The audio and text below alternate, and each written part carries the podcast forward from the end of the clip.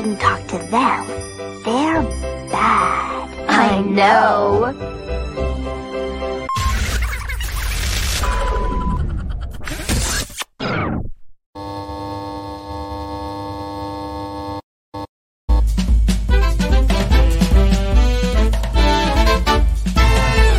Live from the center of the bass fishing universe, it's time for Bass After Dark, your weekly waypoint to the best conversation and debate in all of fishing. One question, three experts, no rules, and none of the guests know who the other guests will be. All they know is tonight's question. So strap down your rods, put on your life jacket, and fasten your kill switch because here's your host, Ken Duke. I think. Uh, you know, in recent weeks, FS1 has been airing a series of television programs about the early days of the Bass Angler Sportsman Society and modern tournament bass fishing. It's called The Cast, and quite naturally, Ray Scott, the founder of BASS, looms large in these shows. I consider myself extremely lucky to have known Ray Scott and to have been his friend. I went to work for BASS years after he sold the company, and some of my favorite days in the industry were spent with Ray. He was a remarkable person, and I've never met anybody else even remotely like him. He was smart and funny, extremely personable, a salesman, a leader, and a force like no other. I'm not going to use this monologue to list the things Ray accomplished in his life and career. We'll get to some of that with our guests and what I know is going to be a terrific conversation. Instead, I'm going to tell you an anecdote that I think offers some insight into the way Ray thought and communicated with people. When I started at BASS, the offices were still located in Montgomery, Alabama, where Ray was born and lived most of his, his life. Quite often, the phone on my desk would ring, and I'd hear a deep voice say, Hello, Ken, this is Ray Scott. That's a terrible Ray Scott impersonation, but Ray always had me at hello. But the next words out of his mouth were invariably interesting. He'd say, What are you doing tomorrow? Or let's have lunch at Chris's. Or in one very memorable instance, How'd you like to have dinner with me and Radar O'Reilly from MASH? Those are other stories for other times. For now, I want you to know that Ray Scott was the best salesman I ever met. And he understood that the thing he was selling was himself. He was incredibly persuasive. Some will tell you he was motivated by money, and there's certainly some truth to that. But I don't believe that Ray was greedy. Money was just a way to keep score.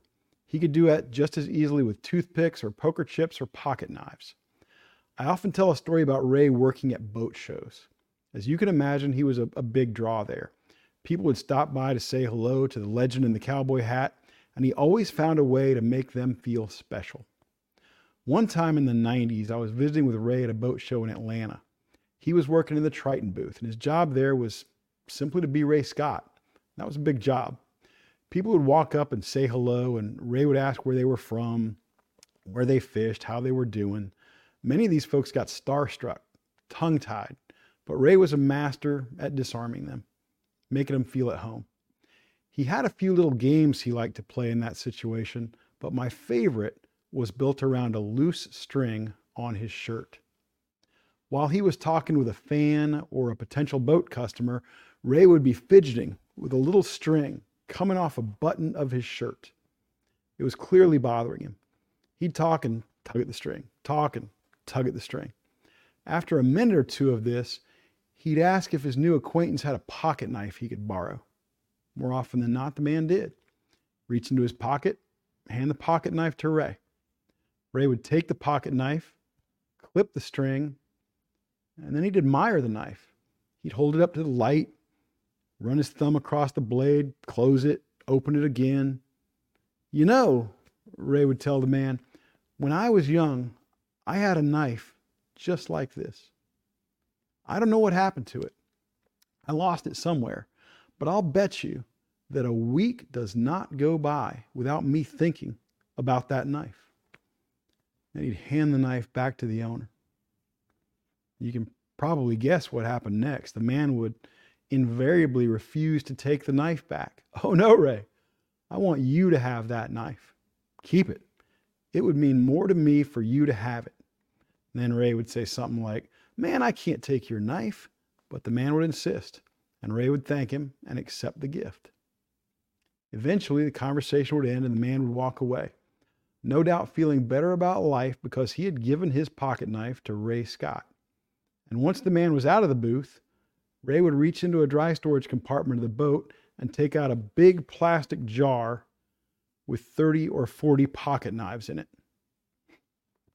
Seeing how many pocket knives he could collect over the course of a show was just a way to keep score, keep his skills sharp.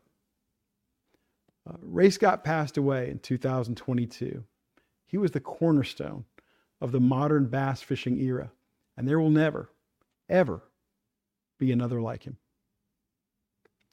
Welcome to Bass After Dark. For the next 90 minutes or more, we hope to show you that inch for inch and pound for pound, this is the most illuminating show in bass fishing. Now it's time to bring on my co host. When other anglers describe him as a hammer, they're probably just looking at his tool belt. It's Brian the Carpenter. that was awesome, Ken.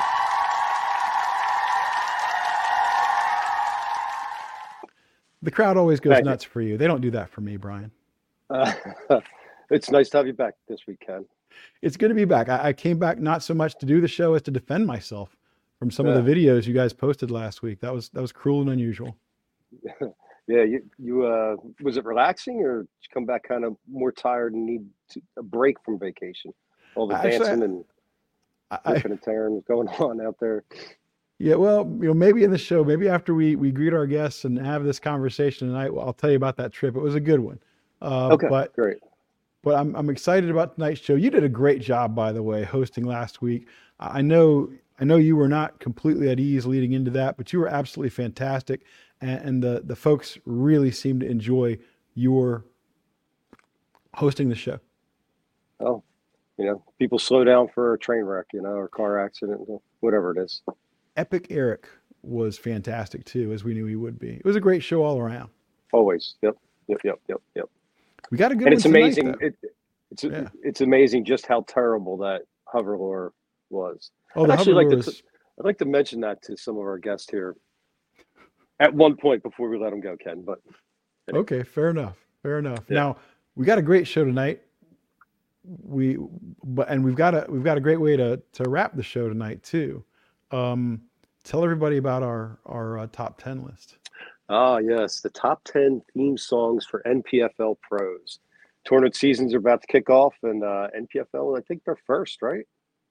Yeah, they're the first out of the gates. I think their season might start on the. Uh, I want to say it starts on the twenty eighth. Uh, I'm not 100 percent sure off the top of my head right now, but I think that's about right. Yeah. And uh, we've got their the theme songs for uh, ten of their ten of their pros. Some guys whose names you might not be familiar with uh, and the theme songs that they'll be having as they come across the stage. So that's going to be a good one. Yep. But yes, indeed. Even more exciting, our conversation. And and can you share our, our topic? Yes. Uh, wh- where would we be without Ray Scott? And um, yeah, as you talked in the in the intro, the uh, the special that, that they're doing, uh, Bassmaster's been doing on it. It just I, I remember watching it and just thinking to myself, kind of mind wandering like man where would we be? Who would who would my friends be? Would, would i even have the same friend circle you know? Because it, really it all revolves around bass fishing for the most part you know? And uh, would i know you? Would we be doing this? Who would we be? It, that's a great it's question. Wild. and of yeah. course we're gonna that's a question we're gonna ask each of our, our guests uh, and also we're gonna ask the larger question about where would our industry be? Where would where would competitive bass fishing be? Where would uh, conservation and, and, boating safety be uh, because ray impacted all of those things we're gonna we're gonna take that that dive in just a moment let's, where would let's, terry battisti be well he'd probably be you know doing whatever a, a terry battisti does uh, yeah, which is know. probably he'd be probably be studying i don't know the history of the uh, uh, Serbo-Croatian pottery or something. Probably. Uh, well, let, let, I don't want to keep our, our guests waiting. These this is a terrific, yes. epic panel for us here. Yes, indeed it is. Uh, first up, we have a two-time Bassmaster Classic champion, 13-time Classic qualifier. He's won a BASS AOY Angler of the Year title, Hall of Fame inductee, and longtime TV host. He is on fire, babe. We got Mr. Hank Parker. Good to be with you guys. Oh, yeah. Yeah, Hank, like thank you.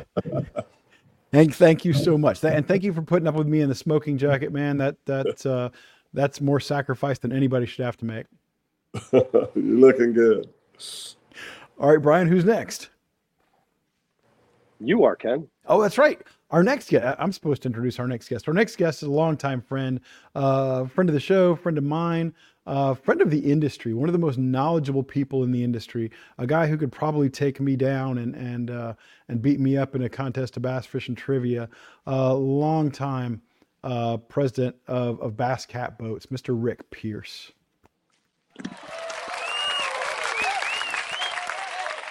oh, we may have some technical problems. Rick, can you hear us? I got you. All right, man. Can We can't me? see you for some reason. We can hear you. We can't see you. Uh, we're going Great, to Rick. ask Nathan to see get get something working on that. But Rick Pierce, one of the one of the most straight shooting guys in the sport. Uh, so thrilled to have you on, Rick. Thank you for joining us. Thank you, Ken. All right, BTC. I think you're going to introduce since you're get, introducing the odd number guest. So you're up. That's right. Uh, this gentleman joined BASS in 1969, setting him on a path for a 32 year career in fisheries biology. Inducted into both the bass fishing and the National Con- uh, and the Fisheries Management Halls of Fame. National Conservation Director for BASS since 2013. He is that environmental bad boy, the guru of green, Mr. Mean Gene Gilliland. There he is. Gene, I've never heard you described as the bad evening, boy guys. of conservation. Thanks for joining us, Gene. Are you the bad boy of conservation? I never thought of that before. I, God, I, I you, man, I don't know what uh, we, we may have to kind of live up to it. We'll see.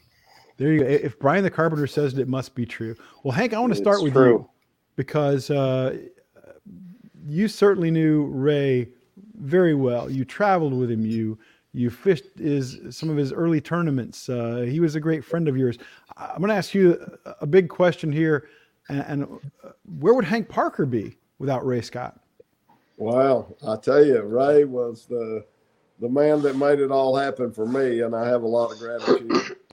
And I, I don't know that anybody in the whole world could have pulled it off. Uh, if they could have, it certainly wouldn't have been at the same level that Ray did. But you know, Ray and I started on some pretty rocky terms. Uh, Is that right?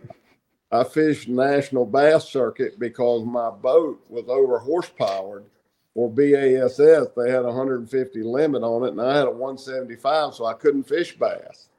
And I fished national bass and American bass.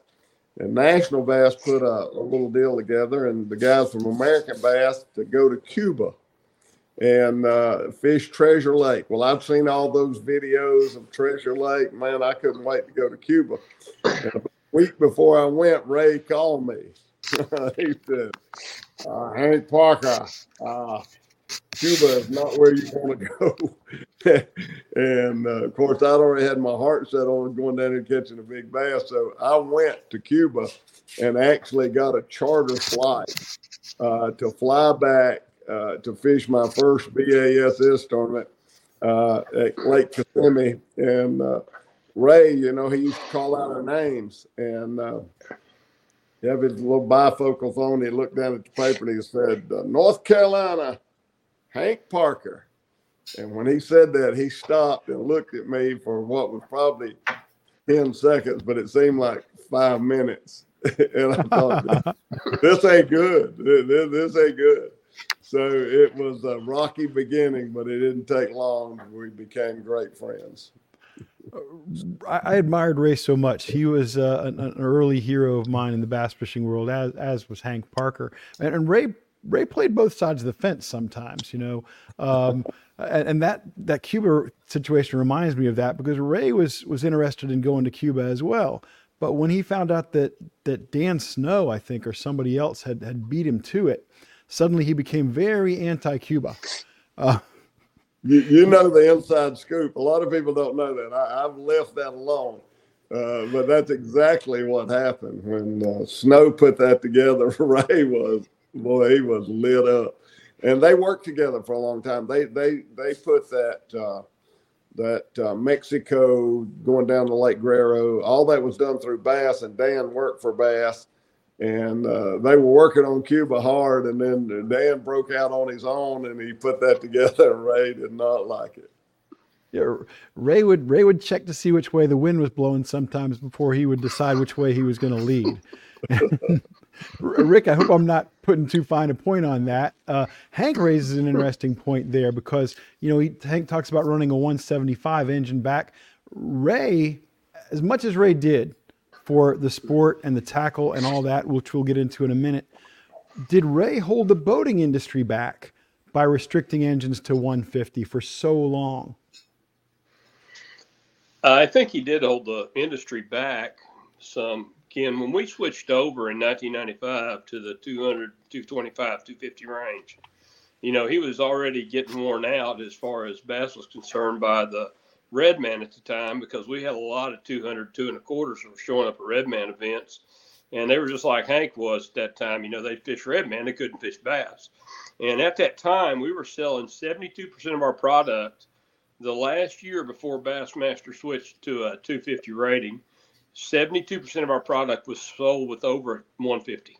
Oh wow. They BASS had to had to give in at that point. That they was, had to give in at that point. And of course the real thing was going west.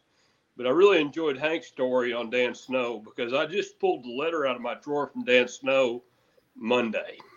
Is that right? That's Very- crazy. That I, I don't know. Well, when Hank was telling that story, I'm trying to go back in my mind and, and remember some of the the players and the moving parts of that whole thing. So you guys know the story better than I do. Uh, yeah, I've seen and- both letters. yeah, and of course Hank Parker's got a 175. Uh, so much of our audience only knows Hank from his his television days and the time after his career, which he he ended his career in the early 90s. But but if you don't know Hank Parker as a competitor, there was no fiercer competitor.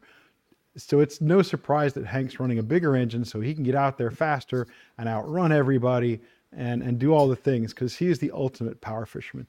Gene, I don't want people thinking that we're bashing Ray Scott, talking about the Cuba thing, talking about the horsepower and, and the boating industry. He did so much, and and um, you meeting him at 12 years old, his his mark on conservation, in a lot of ways, may be the most significant mark he made in the sport. Is that a fair statement? Uh, yeah, I think so. I think the the whole concept of catch and release that has completely enveloped the world of bass fishing, uh, you know, was a result of what Ray did with his with his tournaments, and so that had such a deep and long lasting impact on our fisheries across the country. It it changed the way anglers thought, but it also changed the way state agencies managed fish populations. So it it changed it changed the whole picture from that respect, and that was, uh, you know, just a, a quantum shift, paradigm shift in in what what people thought needed to be done to, you know, in terms of the renewable resources that we know of today is what our bass fisheries are.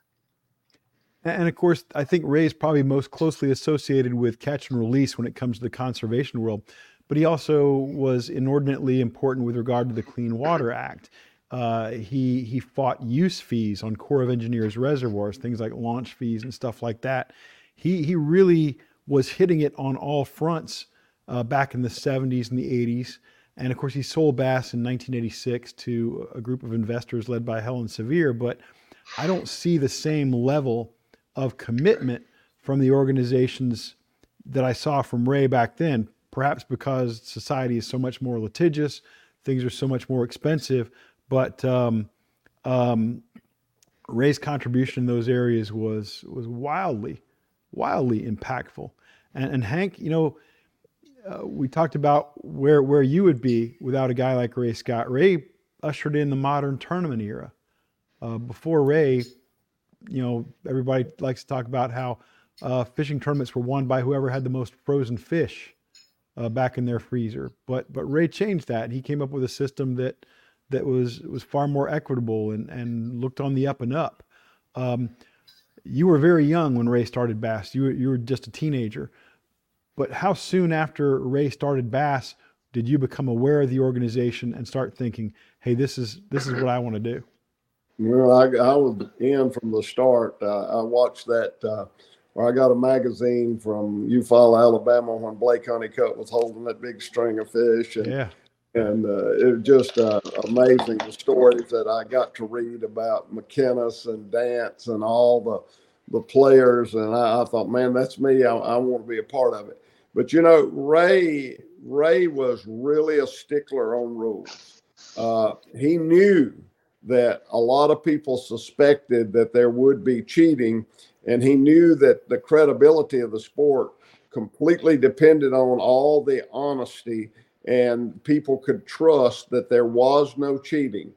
And buddy, I mean, he ran that. Uh, You didn't even tease at all about anything that would uh, hint toward a, a rule violation. And he made it perfectly clear. Uh, you get a rule violation, anything with the blatant cheating, trying to weigh a fish that you didn't catch or tying a fish out, any of that, you're permanently disqualified. And we are going to uh, we're going to prosecute to the letter of the law. And uh, there, there's no second chance. There's no forgiveness. You are going to abide by these rules, or you are out. And there was no doubt about he meant that. And and also Ray had the foresight to bring in a guy like Harold Sharp, who had that that military background and that my way or the highway approach. Railroad man, buddy. He was. There you go, one of the most- railroad man. I'm sorry. Yeah, Yeah, of- of course. always- And He'd always say, "There's one official watch," and he'd turn it and say, "You're looking at it." It was on his wrist, and we lived and died. And Harold was just like Ray. Uh, man, those rules and regulations were everything, and if you violated them, you were taken away from the integrity of the sport, and there was no second chance, buddy. You're out. I- I thought that was fantastic. Now, now, Rick, there is no greater student of the game than you. And and in talking with Ray, even in Ray's later years, he was a fanatic about the polygraph. I don't know what it was about the polygraph, but man, the polygraph fascinated Ray Scott. And he everybody who who entered a tournament should be subject to to polygraphs right away. He's a big believer. Yeah, Ray was um, yeah on top. Of course, a lot of friends of mine took polygraph tests. There's been some ball violations that Hank brought up, and a lot of people have been took to took the test, taken to Montgomery, take their two tests, send them home, and several people have done that. I know, and uh, I don't know anyone that failed, uh, thankfully. But uh, definitely, I said I got a call from one one time. I'll never forget this call. wasn't Harold. It was another tournament director. We'll leave the name out because we're not talking about him. But anyway, I got There've a call from him like one time. four. it won't be hard to figure out, right? But anyway, it was okay. I've called you because we had a violation, and it was about one of our team members, and a person had he had uh, turned in a person. He says, "Just want to clear this up." So they failed the first one, passed the second one. We're going to let them go. and so, but Ray pulled them right in on it, and so you know, Ray always was, as Hank said, um, ahead of the rules, or trying to. Yeah, and and uh, Gene, as a 12 year old, you met Ray Scott and you became fascinated with what was going on at BASS. And, of course, you then you embark on a 32 year career in fisheries biology and one of the leading bass biologists in the world. Were you initially interested in what Ray was doing in conservation? Was that immediately appealing to you, or were you like every like seemed like most everybody else fascinated by the competition and the education? Oh, it, it was the fishing. I mean, I, I was I was just ate up with bass fishing. I I had joined Still a are. bass club when I was in junior high, and you know, my uh, the first time I met Ray was uh, my dad drove my my buddy and I from North Texas, where we lived, to Lake Eufaula in Oklahoma for one of the first tournaments that was run under the the catch and release format back in in 72 maybe. Um Yeah, But- but we were there as fans. yeah yeah. Yeah, and so so it, it was a fan thing. And uh you know i i was fishing tournaments when i was in junior high and high school and and, just really was getting immersed in the sport. It, it wasn't until a little bit later on in in high school um, that I kind of got the bug for the biology side of it. But it didn't take long for me to figure out that wow, what a great what a great marriage this this might turn out to be somewhere down the road, and and it turned into a career for me. All right. Did you think that by studying bass biology, you'd be able to catch them better? Tell the truth. No. No. Uh, no, really, really, I didn't. I, I, I always got I, I had some success when I was in in high school and college, um, and and people sometimes, you know, sort of pointed fingers that said, "Oh well, you know, those biology guys, those biologists, they they know where all, all the fish are." But um, I, I I always think back to something that Ken Cook used to always say. You know, Ken was a, a fishery biologist, biologist from here in Oklahoma and yeah. fished BASS tournaments for many many years, and you never read anything about Ken that didn't say former fishery biologist Ken Cook but he would be very quick to tell you that what really made the difference was time on the water and and learning the behaviors and how to fish and and techniques and that sort of thing. I right now. I never pressed it that far and didn't really have the the drive to be that competitive uh, and so i i kind of veered off more into that biology side of things well, fabulous career. Put you in the Bass Fishing Hall of Fame with Hank Parker. Rick Rick Pierce deserves to be in there too. All right, guys, I'm going to throw some questions out there. Just anybody jump in where you want to, but maybe Hank, this is a, a great one to to throw your way. I look at I look at what tournament fishing has done for our for the industry, and I think about product development and how how I think a lot of products would never have come about or never have come to light without the focus and spotlight of tournament fishing? Would we know about flipping? Would would gear ratios on reels be at ten to one today? Um, would we have these these high tech braided lines without the drive of the tournaments that Ray Scott created? What are your thoughts on that? I don't think we would have had anywhere near the advancement we've had. I don't think there would be anywhere near the knowledge. I used to tell people all the time that tournament fishermen are more knowledgeable. And a lot of times people say, well, you're telling me that because you fish tournaments, you're a better fisherman. Well, that's not what I'm telling you. There are a lot of great fishermen that never fish a tournament, but there's more knowledge in a tournament angler than an angler that does not fish tournaments for the simple reason you you go out on the lake you think you and your buddy are the best fishermen alive you you you guys are the best uh, either you or your partner, whichever one wins more often out of your boat. But in your mind, you're thinking you're the best fisherman. And you go out on the lake and it's a bluebird day and it's terrible. And you think, man, nobody caught them today. We didn't get a bite. I know when we get back to the scales, everybody's going to have a zero. Well, you get back to the scales and there's Larry Nixon with 35 pounds. what happened? How did he do that? Well, when it's all over, you know everything you did that did not work. And now you find out what Larry did to catch all those fish. So that's a, just a, a pool of knowledge that you could never get anyway else, anywhere, anyhow. So without the tournaments, there couldn't have been the kind of advancement that we've seen in boats, in, in rods and reels, in line, in lures. It's all because Ray Scott started this whole ordeal of organized bass fishing, set it on the rock, gave it credibility, and people from all over the country brought their techniques and their methods. And we learned, as you said, Dee Thomas out in California, he called it tootle dipping, tootly dipping, tooly dipping, tooly, dipping, dipping yeah. dipping, uh, flipping, uh, I mean, we learned so much because we brought all these different people into this one environment. And Rick, you know, I think about, you know, I look at catch and release, and if, if not for Ray Scott bringing catch and release to bass fishing, there wouldn't be live wells and bass boats. Without Ray Scott putting a spotlight on Dee Thomas in 1975, winning a tournament in Arkansas with the technique of flipping, rod lockers would be shorter. Um, it's amazing how far Ray Scott's vision has taken product design, isn't it? I think that, well, product design was taken because of the things we had to do, and they were going to happen at some form or fashion anyway. And, you know, I have a friend that was in the Navy and met Dee Thomas in the 60s when he was tule dipping out of a little bitty boat. And so his aunt lived across the street from Dee Thomas. So I know that story well.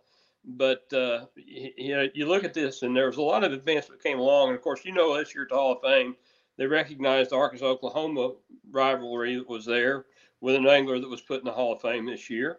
And then you go back, and the state of Texas had some some things. So I think what we're missing with Ray Scott, Ken, is not the development of product, which was going to happen to some degree. No right. doubt, Hank's right. It, it would have happened at a slower pace because he brought it forward. And uh, but I think really what we got to realize is we needed a PT Barnum, and there was wow. no better PT Barnum than Ray Scott. yeah, I really enjoyed the clips on on the cast series that we've seen so far. Ray riding into one of the classics on an elephant. Uh, and one of my yeah, favorite examples on that one. I got this is this is before everybody's time on on this panel here. You, um, but it, it always blows my mind, gentlemen, to see Ray Scott on that on that on that charter jet going to Las Vegas and Lake Mead in 1971 for the first classic, and only a handful of people know where it's going to be. But what does he do? He tears open an envelope to announce where the, where the event is. Who would who would do that but Ray Scott? You know, of course he knows where it is. He could have just said, "Hey guys, we're going to Las Vegas and Lake Mead," but no, he's got to tear open the envelope and make it look like the Oscars. Yeah, I, I love that moment. We got to have boats there. I'm sorry, Rick. What was that? I said we're going to one of five places. But we got to have boats there. we got to have boats there, so they're being shipped out at night from uh, from Rebel. And I'm sorry, Gene. What were you saying? No, I was just gonna to you know to your question about uh, the development within the industry, uh, and you know you bring up live wells. That tournament that I went to as a kid at Lake Eufaula in Oklahoma, Roland Martin won that tournament, and I remember Roland sitting down on the dock talking to Forrest Wood about, hey, we got to build some kind of a live well thing into this boat this Ranger bass boat. Wow. Because they didn't have them before that. All they used were, were coolers or whatever, you know, the fish were on stringers, obviously. But when they went to the catch and release concept, you know, they were sitting down there talking about how do we design that sort of thing into a boat to keep these fish alive. And and yeah. that that stuck with me. It uh, that's an amazing those, conversation those moments early in the overheard. development but you know, you, you talk about you, you, talk about things that that come along as a result of you know Hank's talking about how how without the tournaments, it, I think about the the the car racing industry, and and how whether it's Indianapolis or NASCAR or whatever, how many things developed from the racing industry that carry over into the the car or truck or whatever you're driving that's sitting in your garage or your driveway. And I think the the fishing industry has has very much benefited and not just the tournament fishing industry but the the entire fishing industry I think has benefited from a lot of the things that were developed during uh, the tournaments going all the way back uh, you know to when Ray was really starting things up. Yeah, BTC, I want to I want to come around to you and and the stuff you've been checking out on the the chats and so forth. But first, Gene raises a great point about auto racing, and, and Hank, I know you're I know you're very close to that that industry, and you you spend a lot of time. You got a lot of friends in that industry. You you spend a lot of time working with that industry. Uh, is that maybe the closest parallel between what what Ray Scott did with bass fishing? Is maybe what the the France family or the, the, the NASCAR world has done for auto development? Before I comment on that, I want to be like the guy at the AA meeting. I've been NASCAR free now for 10 years. but you're you're still yeah you yeah you, you I, good I, friends I with been NASCAR free 10 years so uh, it, it is a good parallel there there's a lot that the uh, the auto industry have learned from uh, all the abuse that is given to an automobile on the racetrack, and they learned a lot about shock absorbers and uh, springs and coilover suspensions, a lot of things that was uh, was tried and proven and failed on the on the racetrack. They picked up on that, and so it, it was a big deal. So, and that's true. But you know, we talk about live wells and catch and release. That's so much bigger than just tournaments. That set a precedent Yes. throughout all of fishing. It was no longer cool to kill your catch. And that was Ray's slogan don't kill your catch. And so it wasn't okay anymore to do that. It wasn't okay to show up at the marina with a big old nine pound bass and put him in a plastic bag and take him home and have him mounted. That wasn't okay anymore. It wasn't okay to come up there and weigh it in and take your picture and put it on the bragging board. It's no longer okay to kill your fish. So uh, don't kill your catch was a slogan for bass fishermen way beyond those that just competed in tournaments. That was a quantum leap for for the industry there when when Ray did that, and of course it's something he borrowed from the the trout world, and uh, and a Trout Unlimited or something program he had been to, but but amazing foresight there, and, and uh, Rick, I want to change gears a little bit because Ray did amazing things um, with regard to boating safety. Um, Yeah, he, he he led a lot of frontier on boating safety. Of course, um, you know we went through a lot of things he did. And of course, live wells, wearing life jackets, uh, safety switches, which uh, en- engine kill switches, as some called them at the time, stop switches, um, all required. You know, it's just like uh, Hank said about Roland. A lot of people were on that train trying to get live wells in boats, and we had live wells, but we didn't have aerated. We didn't have pumps on them. So Ray brought, brought a lot of that forward. it, he he was really looking at he he saw the the world the bass world at least in a 360 degree view. And i want to throw this one out there just to the group. Anybody want to jump in on this one? Uh the more I, I got to know ray the more time i spent around his operations with the whitetail institute and all that uh, the more i came to understand that this guy was going to make a make it big and make a difference in something and and i think that we are all lucky that he chose bass fishing because it could have been insurance where he was already making a nice living. It could have been deer hunting where he ultimately made a difference in, in that too. Is that is that a fair statement or am I off my rocker? Well, we're You're- definitely grateful that he chose bass fishing for sure. Yeah. well, maybe I'm off my rocker except for that part. But uh, I think Ray was was just was looking for a way to make a difference, and and uh, you know, Hank, you and I have talked about Ray and his passions and his uh, his his almost his his preaching, almost his um, evangelical approach to things that that maybe had a, a religious basis before he took them to a more secular place with bass fishing and deer hunting and, and so forth. You, you know, you never know how somebody's going to react when you start talking about spiritual things. And uh, in 1979, when I won the Classic over at Lake Texoma, uh, Ray said, I want you to go out there at this press conference. And we always had a press conference after the tournament was over. And I want you to. Uh, I want you to be forthcoming, and I'm sure this is the greatest day of your entire life. This is something you've dreamed about, and now you've accomplished it. So I want you to go out there and express the greatest day of your life. And I said, Ray, this, this is not the greatest day of my life. And uh, he said, What in the world could be bigger than, than winning the Bassmaster Classic? Do you understand what you've done? I said, Yes, Ray, I do. I said, but the biggest day in my life is when I accepted Jesus Christ as my Savior. And I said, nothing comes close to that. That that's the most important thing in my whole life and the, the biggest moment of my life.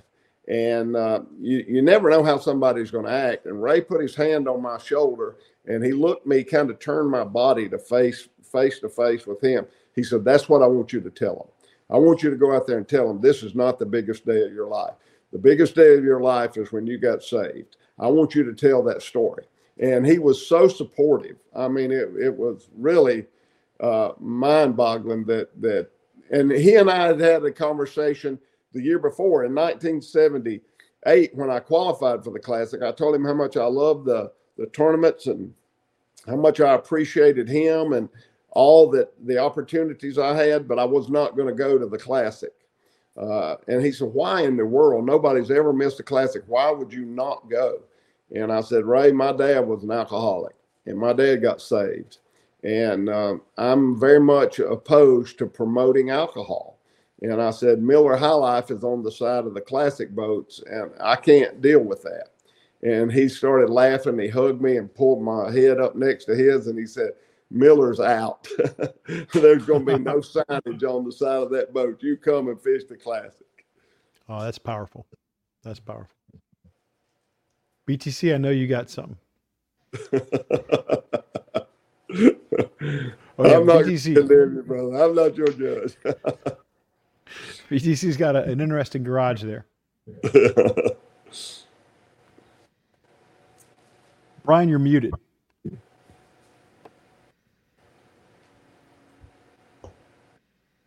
Have we got you? You can't rebuttal. Brian, are you there? We can't hear you. Uh, now we got uh, you. You got me now? I got yeah. you. Uh, um, so, question for everybody: is, is, there anybody today in fishing or, or or otherwise that reminds you of Ray Scott? That says, you know, somebody like him. To me, there was only one Ray. I, have never seen anybody like him. He was so full of life. He was so full of determination. And uh, we talked about a lot of projects that Ray got involved in that maybe Helen wasn't quite as aggressive in the field of conservation when she got on board. But Ray didn't think about a long range plan. He jumped in there and sorted it out as he went. He wasn't scared of anything, he wasn't scared of any situation. He wasn't intimidated by anything. He wasn't intimidated by amounts of money that may cost him when he filed a 150 something class action lawsuit for polluting the rivers and big industries. He wasn't afraid of any of that. Most people would just think about, man, look at the repercussion. We're suing companies that are multi, multi million dollar companies for water pollution. And uh, the fallout on that, they could take me under. Ray never considered that, never thought about. It. He was a gunslinger. He would meet you in the street at 12 noon with a six shooter. He, he there's nobody quite like Ray, in my opinion. He took some amazing stands, and and I'll I'll just share with with the folks watching and listening. Back in back in Ray's time owning Bass, which was 68 to 1986 he advocated for political candidates. He made recommendations as to who who you should vote for. And and when I was when I became old enough to vote, I voted for the people Ray Scott told me to vote for. I absolutely did. Uh, because I thought, well, uh, this is a guy I admire. I love what he's doing. I love what he's doing for the sport I love. I might as well support the people he thinks are going to do the best for us. You know, Ken, uh, a lot of people have you're talking about what Ray did and who he was, but and there's not anybody with what he had. And he had he, Ray wanted Bass to, to go on to grow. He he never particularly liked competition, and Hank knows that well. Um, and he had some off and on competition. He was the only one that did it. But the thing that Ray Scott had that nobody has brought to the game, and I've got a lot of passion for what we do and our brand and building boats and things like that. But I, I've got a lot of passion for bass fishing. Ray had something nobody has to that degree, and that's the amount of passion he had for bass fishing, whether it was driving the sport, driving anything. You know, you go back and look, and I was I'm fortunate enough to know more than half the guys that qualified for the very first classic, and so there many of them, many, many, many. I think probably all of them gone, most part, but uh, so many of them, and nobody had the passion to do everything that Ray wanted to do. And there's some good, there's some bad. I know the story is out of Kansas. I know a lot of things, but yet there was still only one Ray Scott. And none of us, none of us, not one person here looking at this screen would be here without Ray Scott. Good. Cannot argue with that. Yeah, he he brought it all together in a way that that I don't know anybody else could have done it. And and somebody mentioned the word competition a little earlier, and he did have some early competition. He had some early competition from among his own competitors, guys like George Oates, uh, American Bass Federation, ABF. Uh, uh, Hank was fishing the National Bass Association for a while, and uh, and guys like Jerry McInnes were trying to start rival leagues. Well, a none of them were Ray Scott, um, and, and b uh, none of them knew how to rally the troops, like Ray Scott could rally the troops. Um, so. I think it's a great question. Is there is there another Ray Scott out there? And I don't I don't see him. Um, I think this may be a, a, a best question for you again. Um, Ray seemed to run Bass with a level of transparency that we don't see anymore, and we haven't seen since he sold the company. I'm not saying he told everybody everything he was thinking and all that, but it seemed like when I talked to the guys who were around at that time that he let you know what his plans were, and he might say something to you like, "Hey, you're not going to like this at first, but it's going to pay off. Just just bear with me." a lot of that going on. Is that is that fair? Oh yeah, and by the way, he's got two of my pocket knives, but uh, he uh, he, he would build it up. He, he would let you know in advance. He would kind of ease your toes into the water where he didn't shock you when he came out with the new uh, uh, regulation or whatever it was in, in, involved, you know. And we had battles, you know, the patch rule and all of that stuff. That was Ray's idea. We're going we're going to do away with independent uh, sponsors that are not participating through the Bass uh, organization. So if you're if you've got a competitor's patch on, can't come to the classic, and that was a real controversial point. And uh, I remember uh, Ray told me that at a Ranger uh, boat uh, dealer show uh, at Lake the Ozarks. And I mean, he and I got in each other's face. It was nose to nose. And he was emphatic. And of course, I was as well. And there wasn't much common ground there. That was a difficult one because we were all making a living because we had the opportunity to uh, to represent companies that were willing to pay us to represent them. And Ray said, no, if they're not a part of Bass, you're not going to wear their patch at the Classic. And I said, well, I won't be at the Classic. And of course, everybody took that stand, but four guys. There were four guys that that said, "Well, we'll fish no matter what." But all the rest of the field, and that was a forty-man field, so uh, thirty-six guys said, "No, we're not going to show up." it, it was a dogfight a lot of people may not recall in the early 80s ray was signing deals with uh, trilene and and and saying that the only line you can fish in the classic is Berkley trilene. Now i don't know how many guys actually did that but at least that was the public story that they were all doing. It re- led to some really interesting backlashes. I remember uh, i think it might have been stanley mitchell who uh, won the classic. He was using the line supposedly that he was supposed to be using by the rules the company that sponsored him came out with a full page ad in Bassmaster saying that he was forced to use an inferior product. And I wondered if that didn't kind of blow up in Ray's face, that kind of publicity. But uh, he he was bold, and and he was doing things like only Rangers until well seventy two to the two thousands and stuff like that, and and and and forcing everybody's hand. And and, and did did Irwin Jacobs coming along and and buying Operation Bass and turning it into FLW, did that help? Ray was no longer the owner of Bass; he had sold it ten years earlier.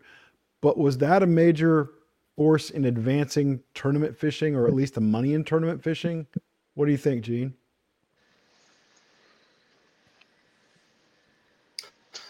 I, don't think, in from from my perspective, it it uh, it didn't change the world in terms of conservation and some of the things that that I was involved with at that time and uh, the the competitive aspects. I think probably you know uh, kind of like uh, like Hank said earlier, the whole "don't kill your catch" concept had just taken so completely over the bass fishing world by then that that everybody was kind of playing by the same rules when it came to to that sort of thing. And and uh, you know, I just think when when Ray was early on in the history of bass, he had such success so quickly, and and it grew. I mean, there were bass tournaments, you know, all over the country, a lot of places back in the '50s, and so bass tournaments were were not a new thing. He just kind of elevated and and kind of raised it to that more professional level, and, and that that created an instant credibility that he just ran with, and uh, I think as as that the industry grew, uh, fishing participation across the country grew. You know, we had peaks in terms of fishing participation about that time when FLW was really getting uh, starting to get in the the old Red Man tournament series kind of rolled into FLW. Um, so there was there was room, I guess you'd say, and for for competition at that point.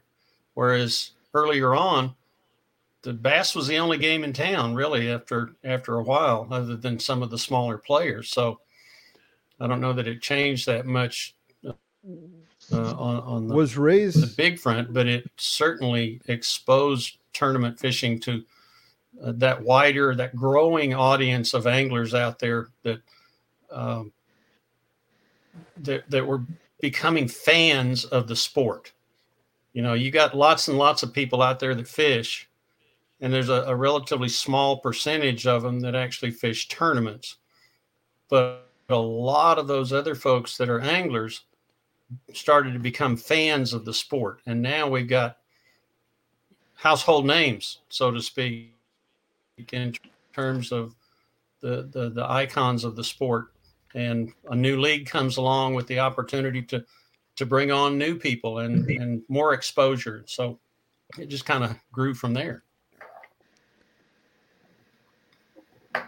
I, I, you know, I think one of Ray's evidence of Ray's genius was even though he did have some other guys trying to start other leagues, the Jerry McInnes's trying to do some things, or, or George Oates, or or some of the guys running National Bass or or ABF. Uh, he was a genius at at finding the right allies. And and Rick or Hank, I'd love for you to comment on this, but but he he found guys and built alliances with people like Forrest Wood, people like uh, Bill Dance, people like Roland Martin, people like Hank Parker, who were fabulous spokesmen, uh, gifted business people, very smart, very talented, and and the other the other organization didn't seem to be able to find those kind of relationships or weren't as good at building them. Is that is that also part of Ray's genius?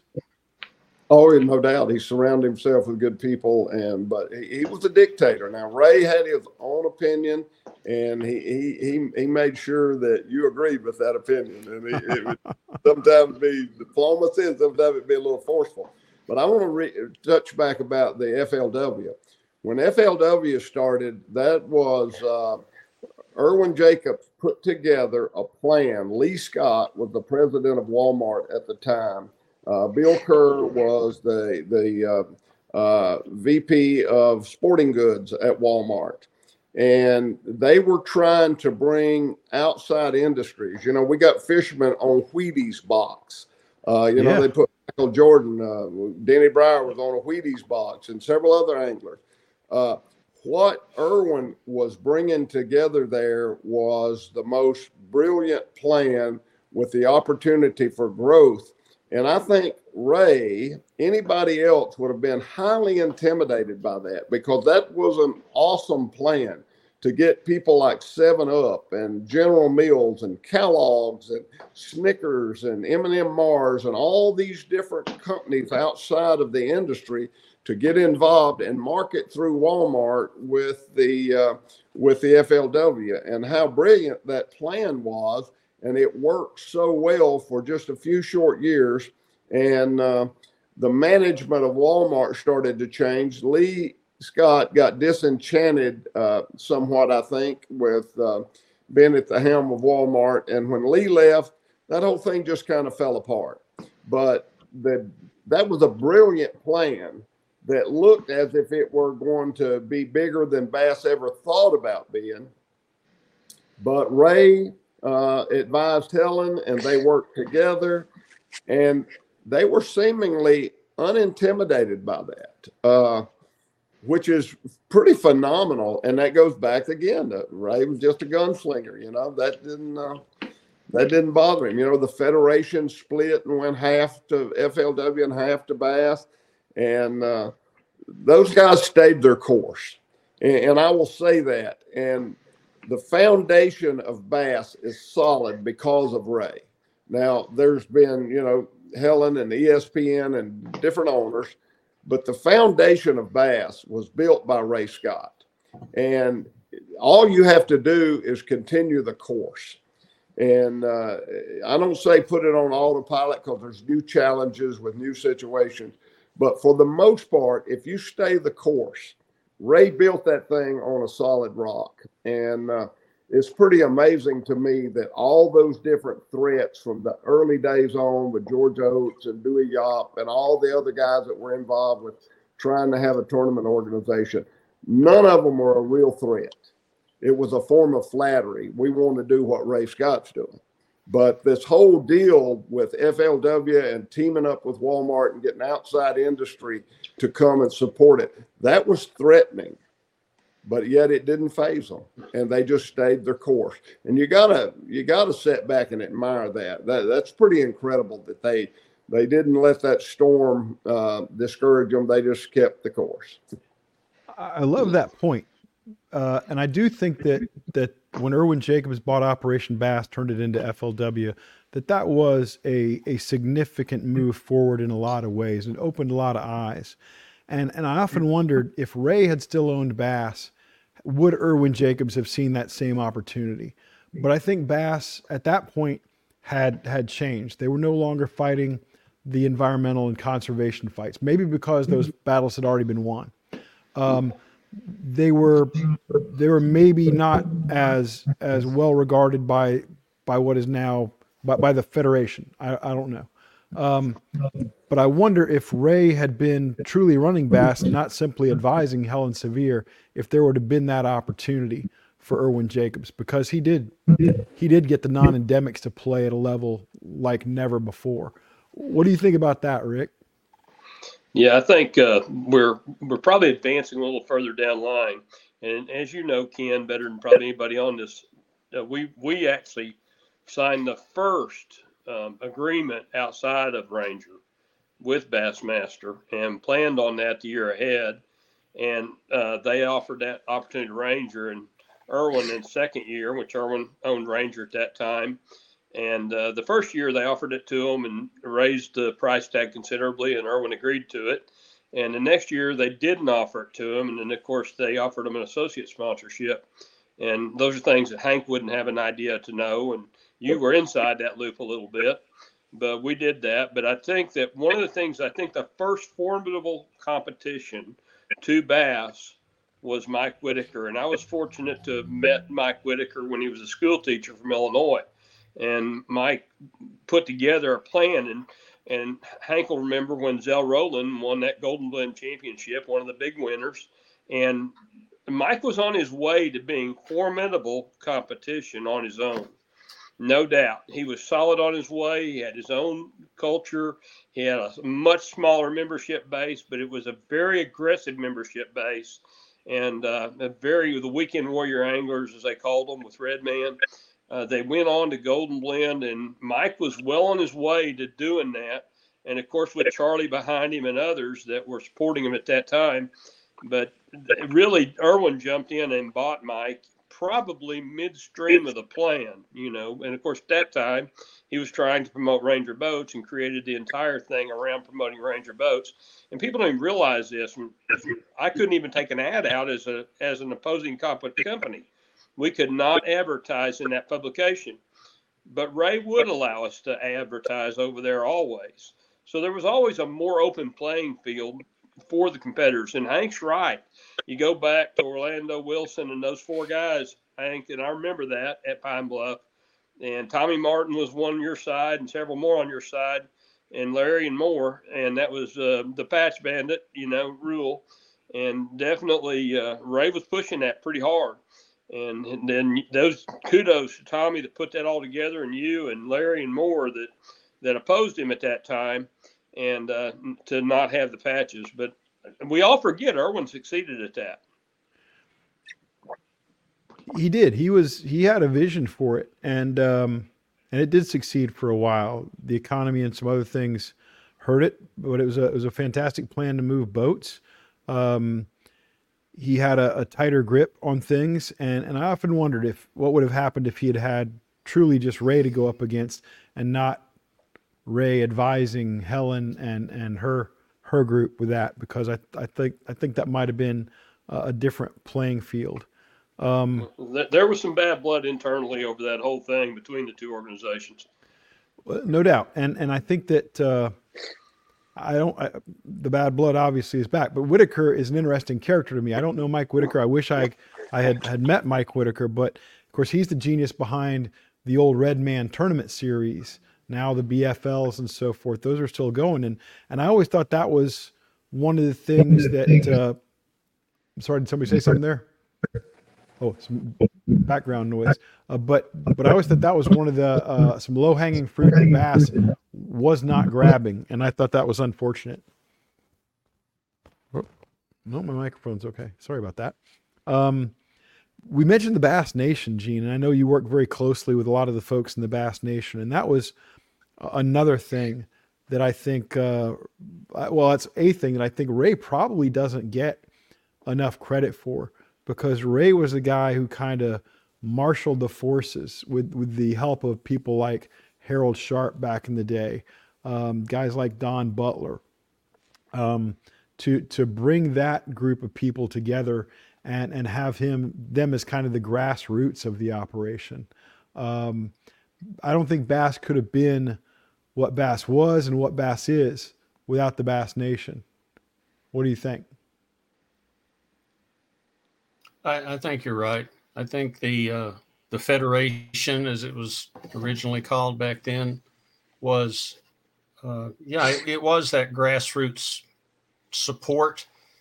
Uh, the the it was that next step up from being just the casual angler to being somebody who's really immersed in the sport of bass fishing, and many of those guys, you know, wanted to move on to become professional anglers. Um, but the, the, the whole bass club um, concept was really, really strong. And, and Ray was, was able to bring those clubs together under the Federation umbrella. And by offering those anglers a chance to move up through the levels of tournaments and make it to the Bassmaster Classic, there's that brass ring that that they could strive for as an amateur.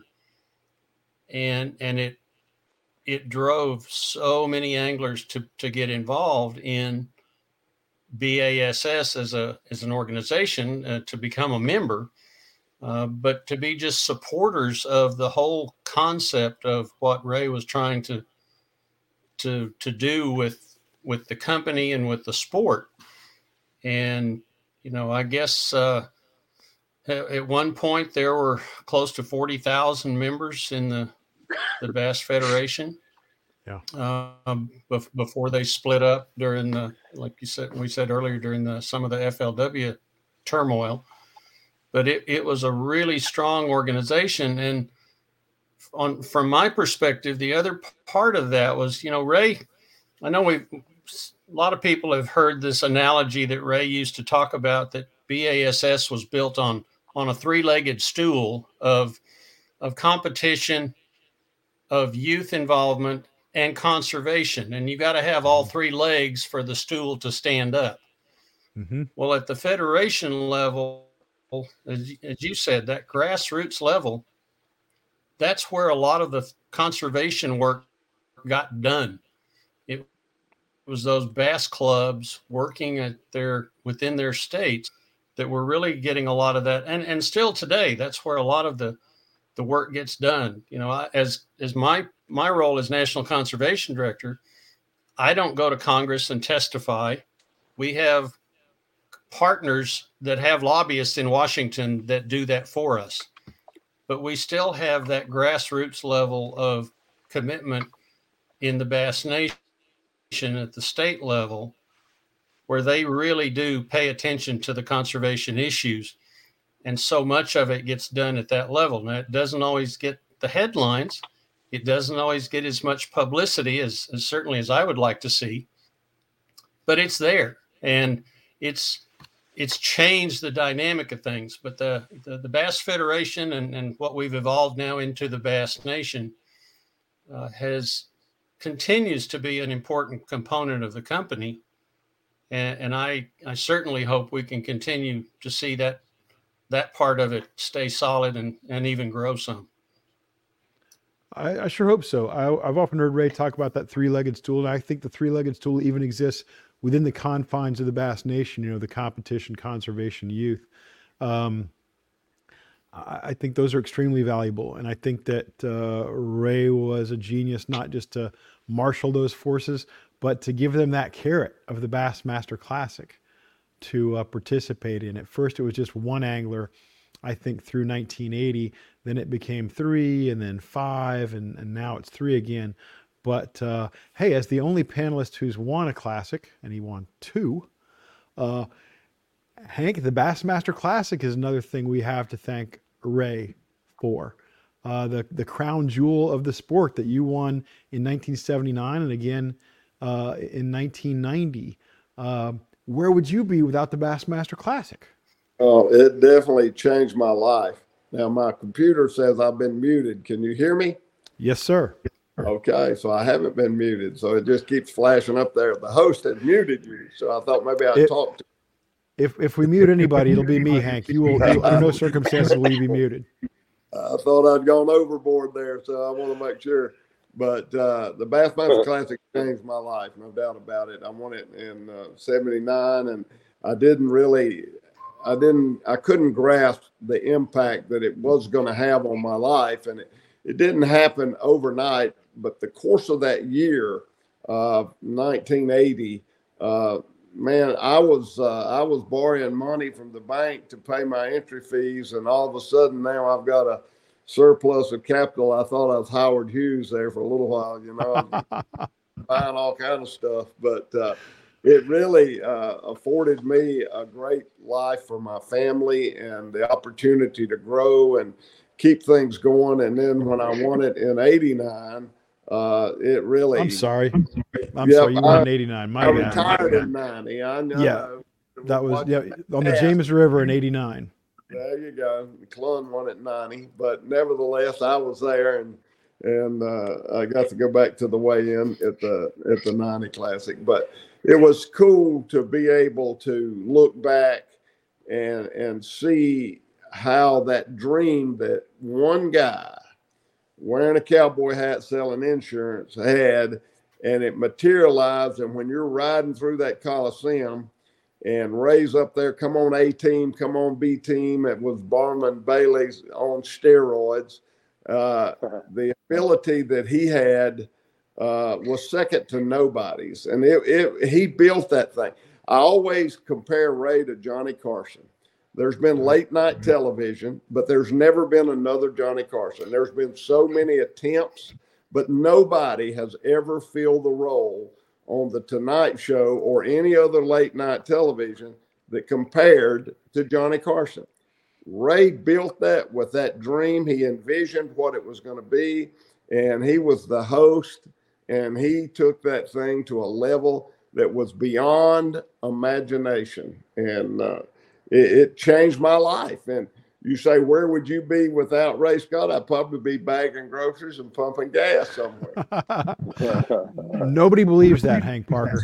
But uh, Rick Pierce, you know, we talk about the Bassmaster Classic, and and one of the reasons that that Hank was able to have such a fabulous career and transition into television uh, was because of the media platforms that that Ray built. Um, Bassmaster Magazine, Bass Times Magazine, the Bassmasters television show, all of those uh, we have Ray Scott to thank for.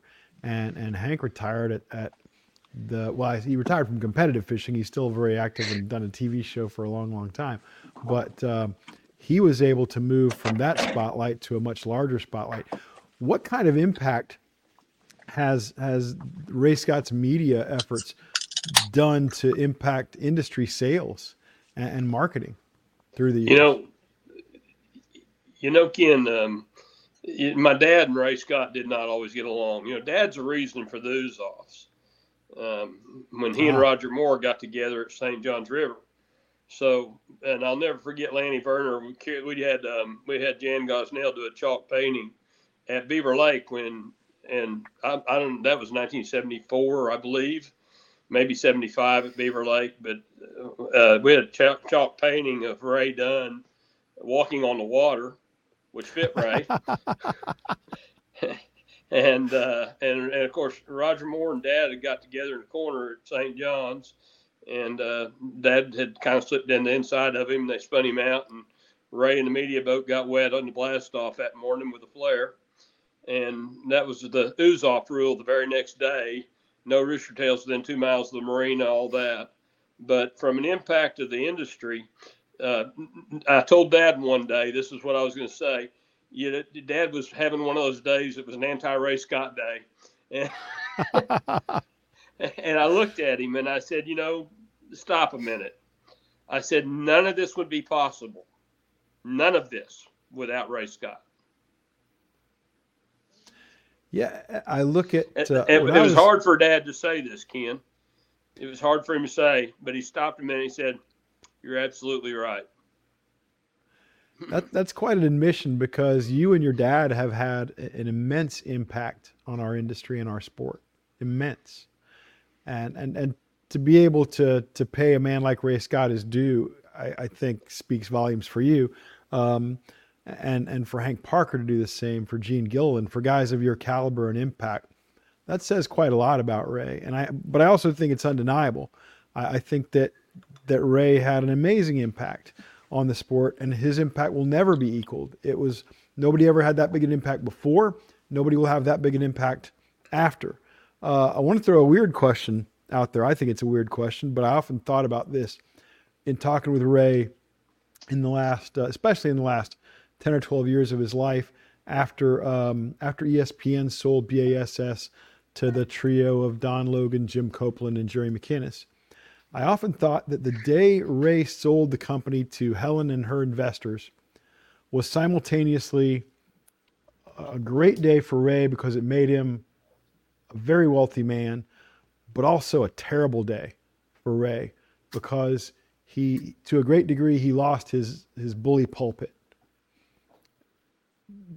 Anybody have a feel for that? Agree, disagree? Agree. Uh, you know, the most awkward time of my whole career was in 1998. Um, Unger called me uh, three weeks before the Bassmaster Classic in Greensboro, North Carolina, and he said, "We got to get you to host the Classic." And of course, I went dead silent.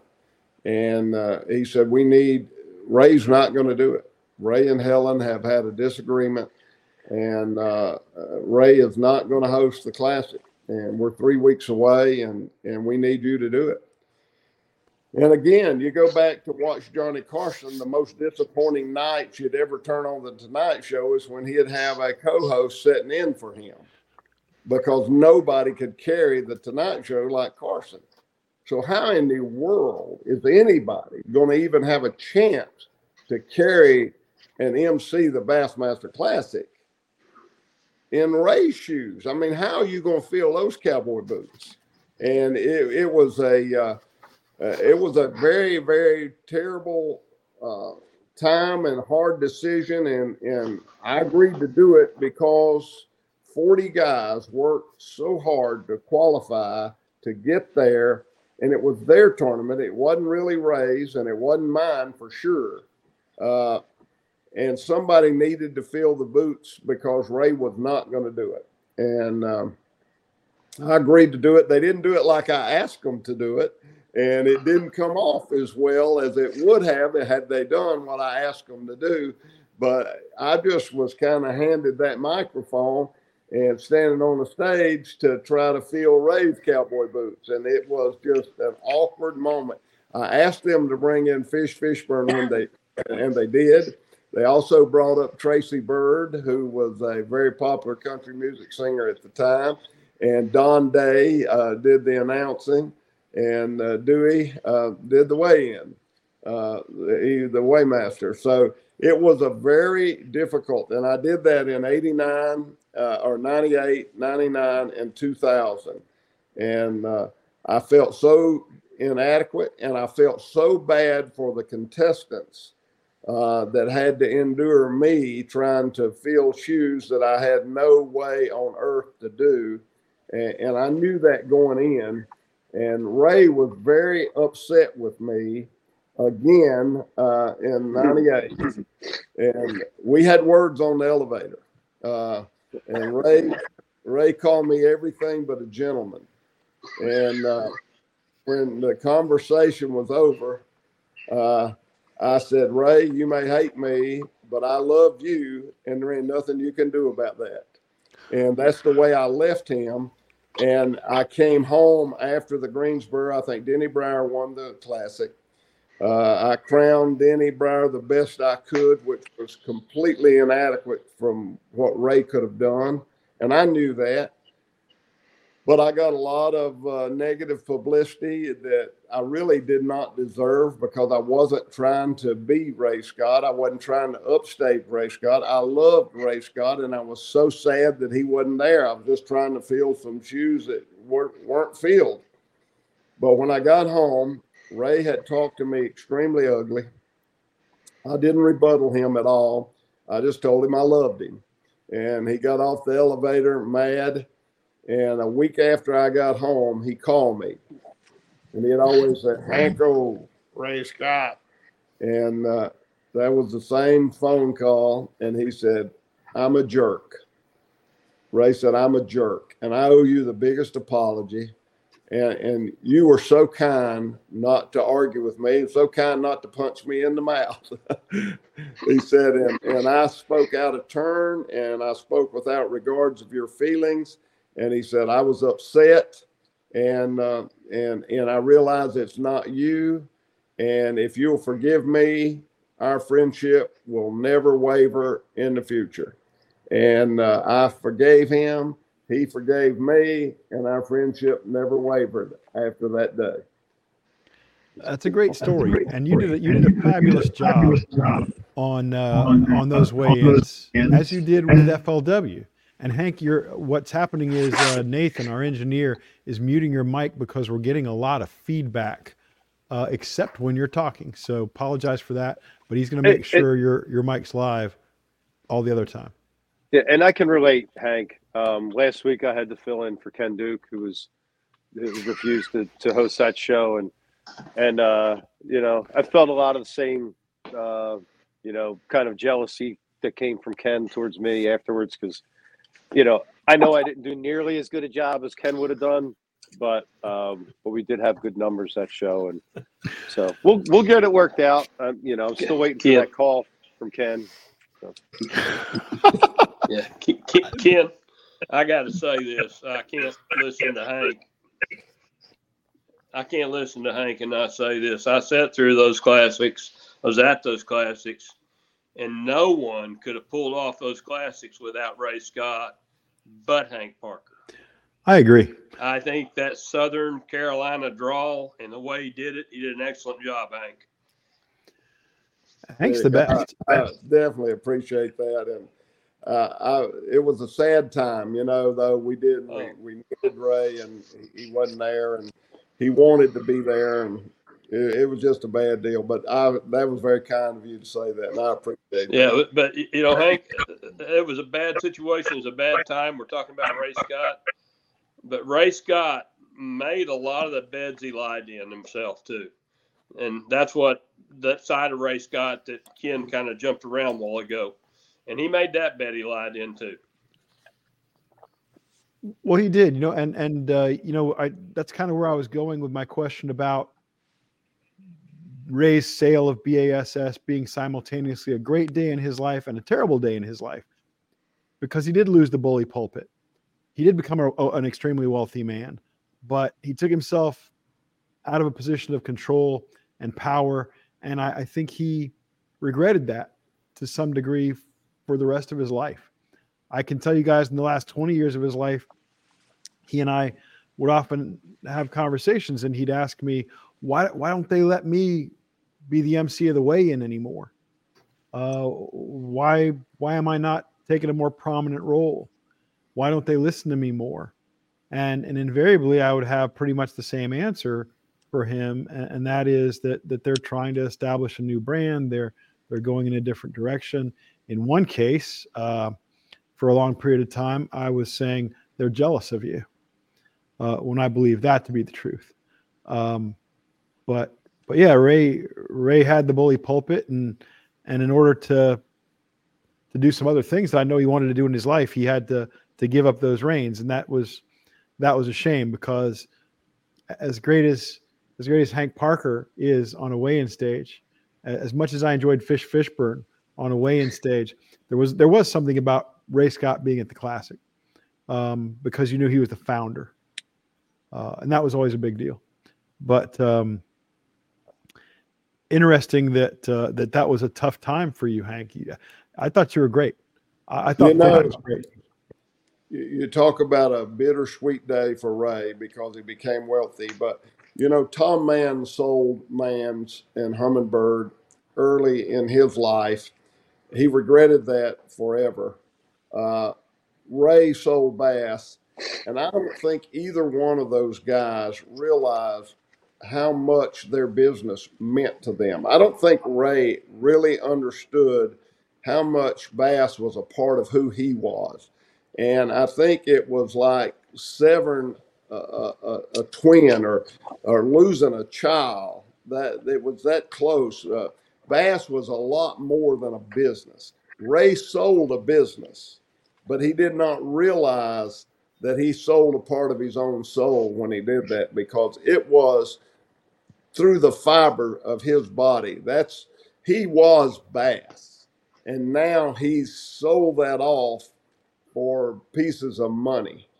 And I think it took him about 90 days to realize how sad that was for him. And Tom Mann did the exact same thing. Um, cashed out, got a big check, had a lot of money, but lost the foundation of who they were themselves because it was so intertwined in who they were. And and I think Ray regretted it 90 days after he did the deal. If he could have reneged, he would have. Uh, he had he, he would mention occasionally uh, things like, uh, "What do you think it would take to buy it back?" You know, stuff like that, and and uh, I didn't think he would ever try to do it, but but I know those were the kind of things that he would think about. All right, guys, uh, another question. Just I'm gonna throw this out there to y'all. Uh, anybody who wants to to try this one, please take it on. How far has the sport advanced since Ray Scott sold BASS in 1986? We all talk about the quantum leap it made when Ray got into the game in 1967, hosting that that first tournament on Beaver Lake. How far is it? Has it, has it come nearly as far since 1986? Hmm. Yes. Let's hear it, Rick. I'm gonna I'm gonna jump real quick, and I'm gonna get that. It has grown immensely. Immensely, okay. High school fishing. High school fishing is one of the biggest sports, the most growing sport uh, within high school. Uh, we we've got so many more television, social media sites, so much more happening, and uh, without a doubt, Ray built the foundation. I've said that, and I will stand on that. But the sport is continuing to grow. It's uh, it's so many kids involved, and I'm really big and excited about high school fishing.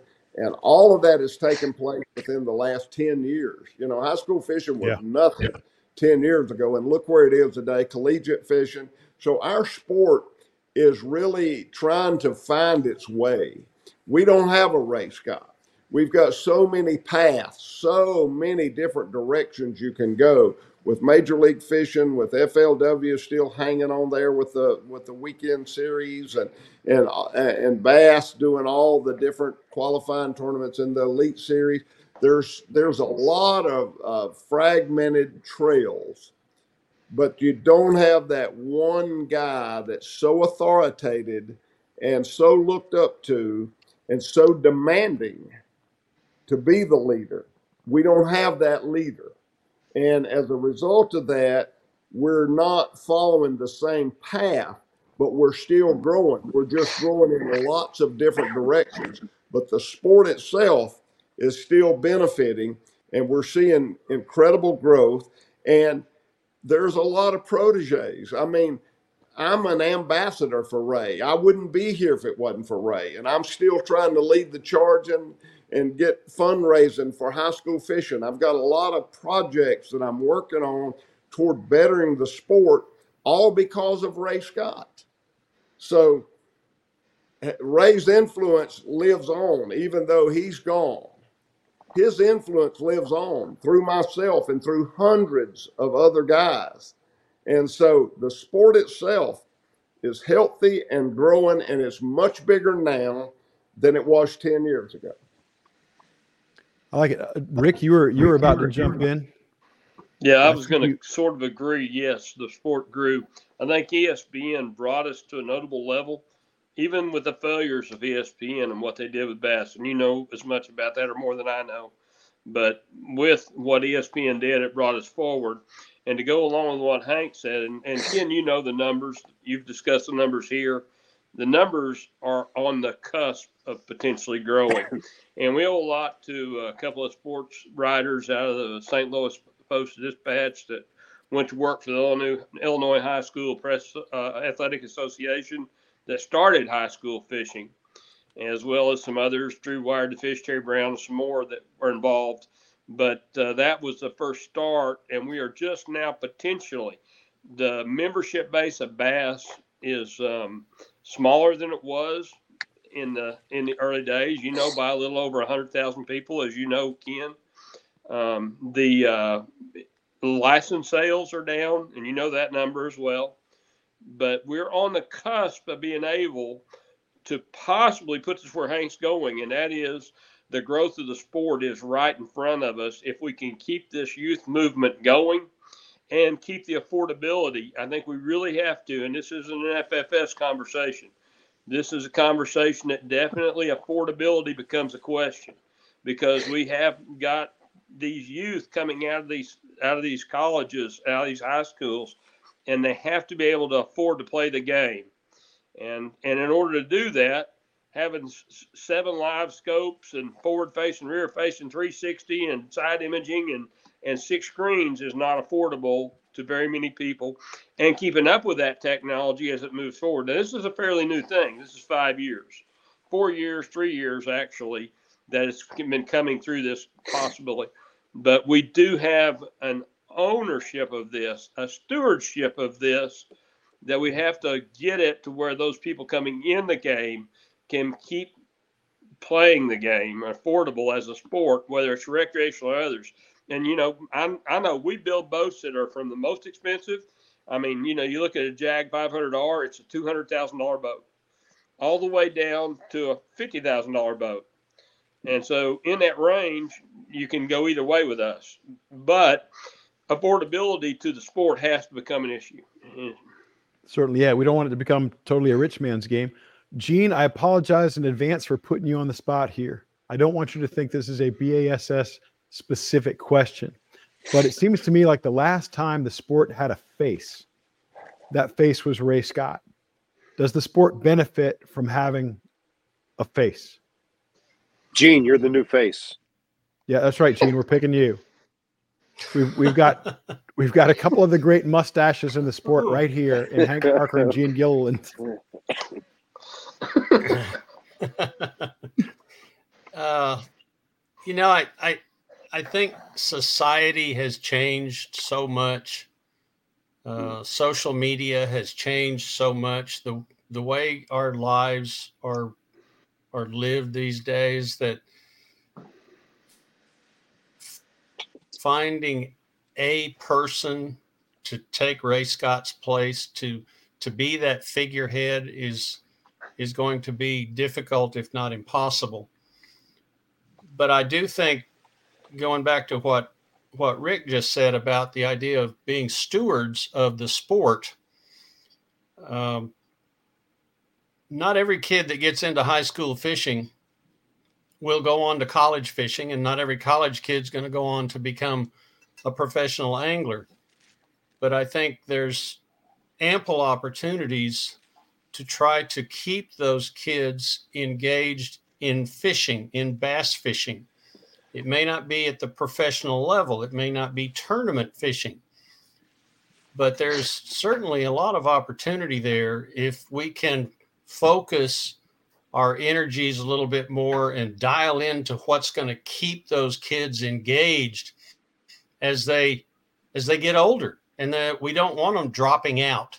Uh, and you know ken i know you're you're perfectly well versed in the whole churn thing with license sales and how people buy a license one year and not the next. And if we can figure out ways to keep those kids engaged as they get out of high school and get out of college and become young adults with families to rick's point to be able to afford to get into the sport at some level and keep them engaged with it. And and that's to me that's our biggest challenge. I, I don't know that we'll have a person that can ride into the auditorium on an elephant and make that happen. But that's to me, that's that's the direction that we've got to try to go. Gene, I, this question kind of popped up in my head earlier when you talked about uh, the federation being the backbone of, of conservation, um, and, and now it seems that you know the it, the movement is more towards high school and college um, than it is the federation. Is there anything in play to to to get those guys? Speaking of keeping them engaged in fishing, uh, anything in, in in play with? Yeah, yeah. Putting putting some of that on the high school and college teams. Some of the conservation. I, I think I think what's happening across the country, the the the the concept of the old bass club, where a bunch of guys get together every month and they have a meeting and they plan out their tournaments. Bass clubs are not near as popular as they used to be. And Except so in New Jersey. But the high school fishing teams, the college teams are are still growing. There's lots of kids out there that are engaged and so, what we're finding now, at least in the Bass Nation world, is that a lot of the conservation projects, the youth education projects, are being carried out by these high school and college kids.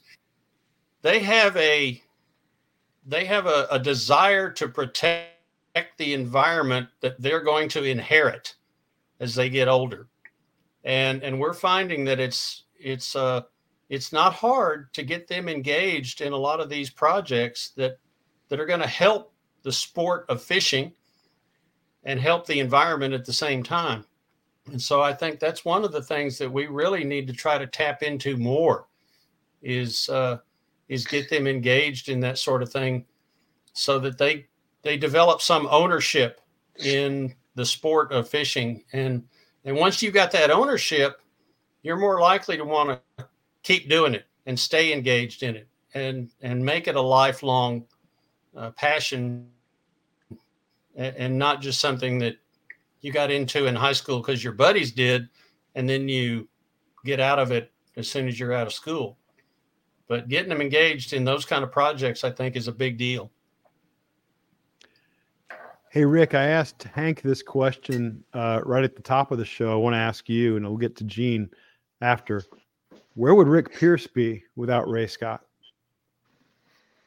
Yeah, I mean, I it, that's a hard statement because I met Ray Scott when I was 13 years old at Jackson Hill in a BASS tournament, you know, and where would I be? I don't know. You know, I grew up in a fishing family. Uh, knew guys like Ted Wyatt that had awards and had been honored by the Texas Fishing Hall of Fame much before Ray Scott even. So in his involvement and where would Rick Pierce be? I, I don't know that I would be involved in fishing to this level. Um, my father was, his friends were.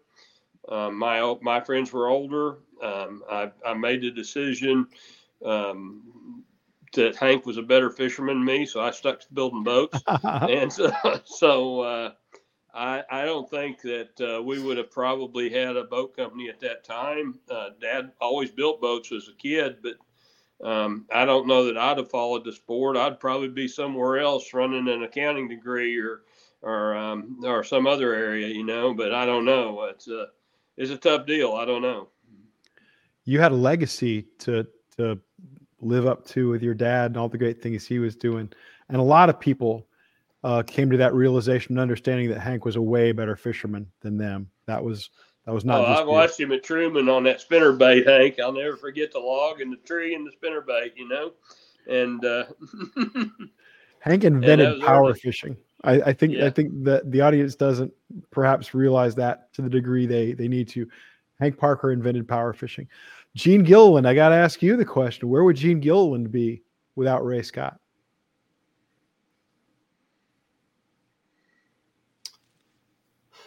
You know, I I developed that that love of the biology, but that grew out of my love for fishing first, and and that you know when I was first getting into fishing, um, the bass fishing bug bit me.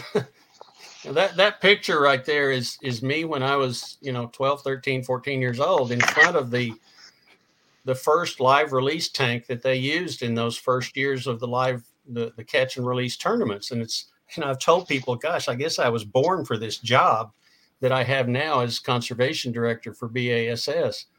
Um, and so I, I you know, I can think that uh, that yeah, I probably would have gone on to school and and maybe I'd have become a biologist. Uh, but I I certainly don't think I would have gone down some of the roads that I have.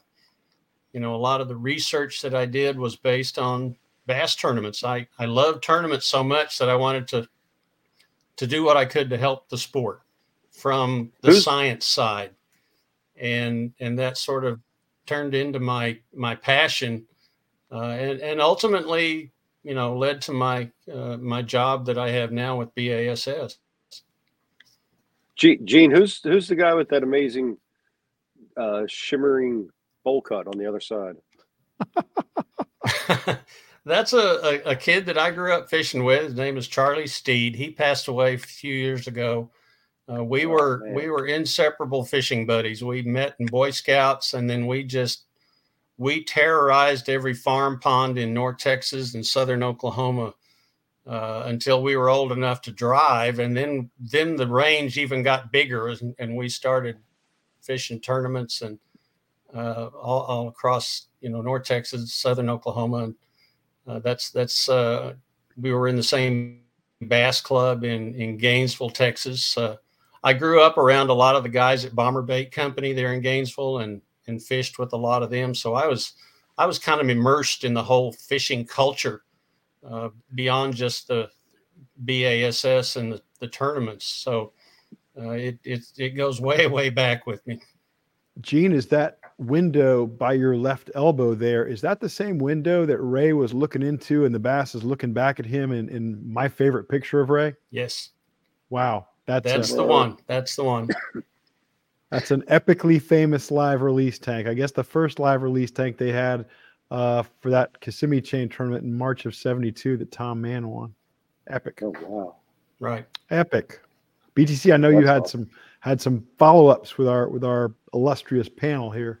Well, yeah, exactly. I just kind of wanted to throw it around to each guy. Uh, I think we're wrapping up here, but I wanted to hear, uh, you know, what they have going on in the upcoming year here.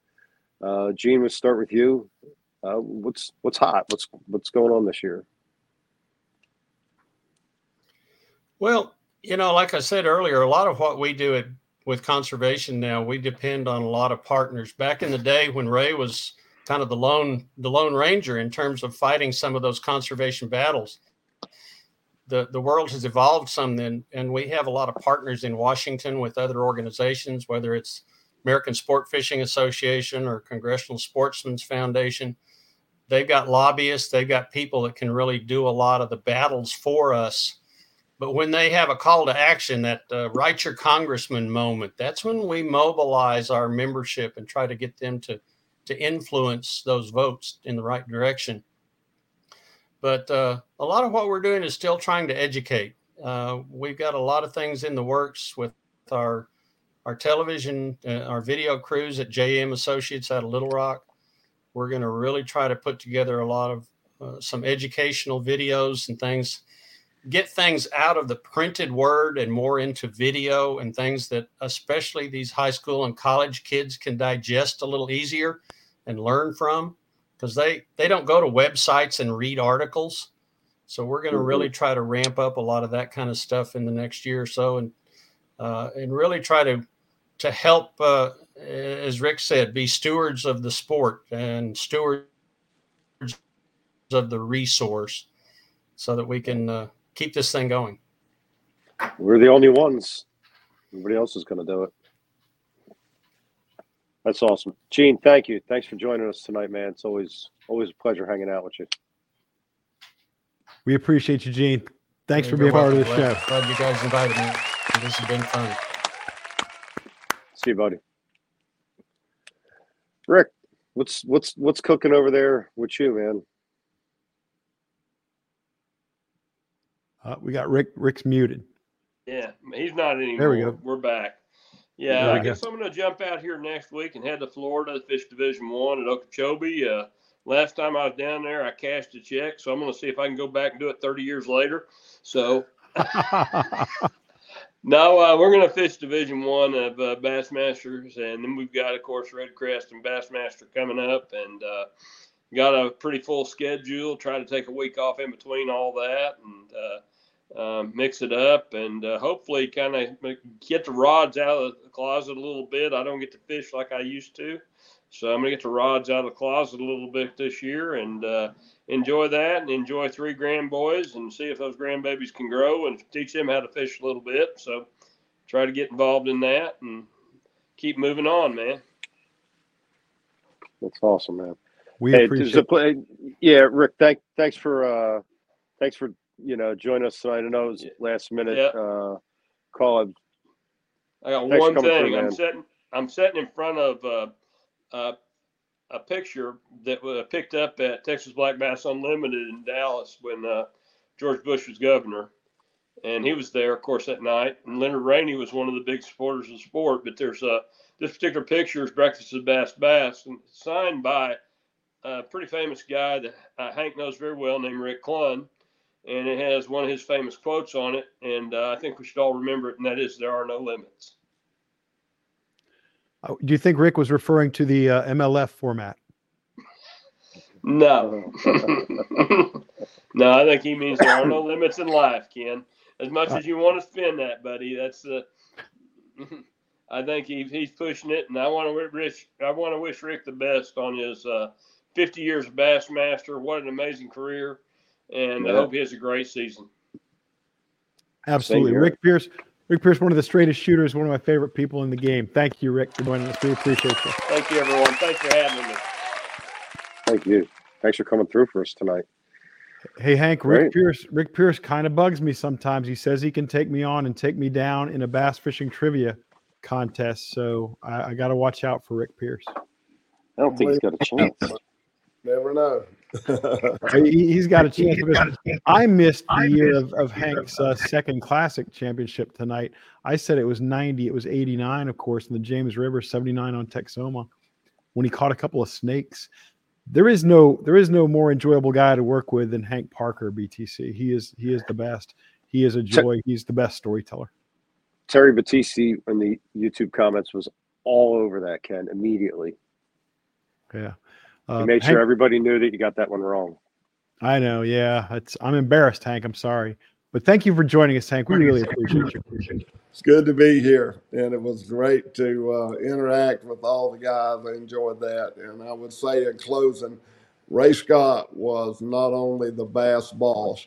Ray Scott was an incredible friend, and uh, I miss Ray, and I can almost get choked up if I start reminiscing about the good times we had. We were in a deer club together for 20 years and uh, spent a lot of time in an atmosphere away from bass fishing.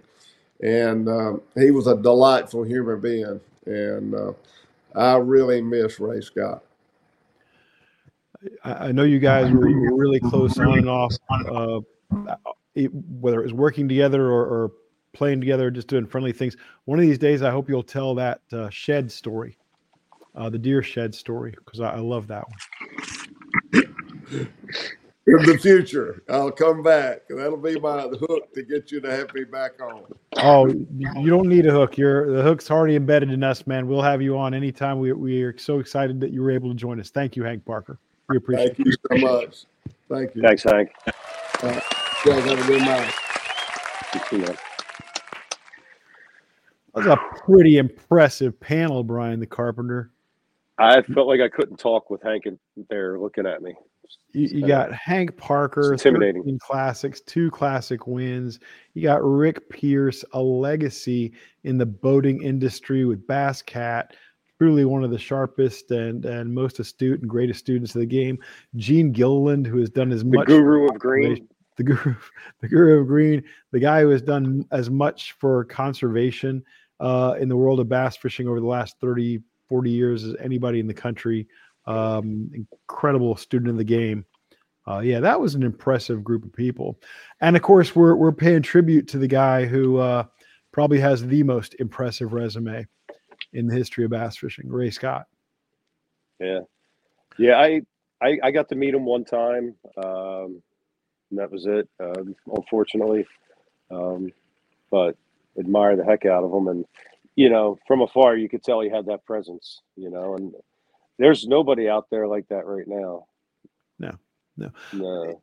I was asking the question about the face of an organization or the face of a, of sport or industry, and Ray was the last guy who was that. Uh, I think some other guys have tried, and they've all failed miserably, just miserably. Um, but Ray had the kind of rock star charisma. He had the personality. He had the presence uh, to pull it off. And I would say there's one person that Who's comes that? to mind. That would be Dana White. I think you know. Well, I was just talking about the bass fishing world. You're talking right. about um, MMA and all that. Yeah, I just in the world. It's the only person I can think of that is that kind of a leader, builder, you know, uh, magnetic personality. Yeah, I think in other So- sports, maybe there's, I, I would throw some other names out there as well. I don't know that uh, mixed martial arts world nearly as well as you do, so I wouldn't be able to make that kind of comment. But um, uh, we're enormously lucky that, that Ray Scott came along. One of the reasons I feel so lucky about it is I wouldn't, I don't think without Ray Scott that I would know you, that I would know Nathan, that I would have met uh, Jacob, our, our intern. I don't think I would, I wouldn't know any of the people on our panel tonight who I consider to be wonderful friends and, and great influences in my life and career. Um, most of the people in my life I probably would not know without Ray Scott. Golf courses would probably be a lot more filled if it wasn't for Ray Scott. Golf courses and soccer fields. Yeah. Ugh. I was gonna ask Hank if he remembered signing my boot, but He's got the greatest signature, does he? He's got a hook built into the, the H there. I, love Hank's signature. Yeah, it's amazing.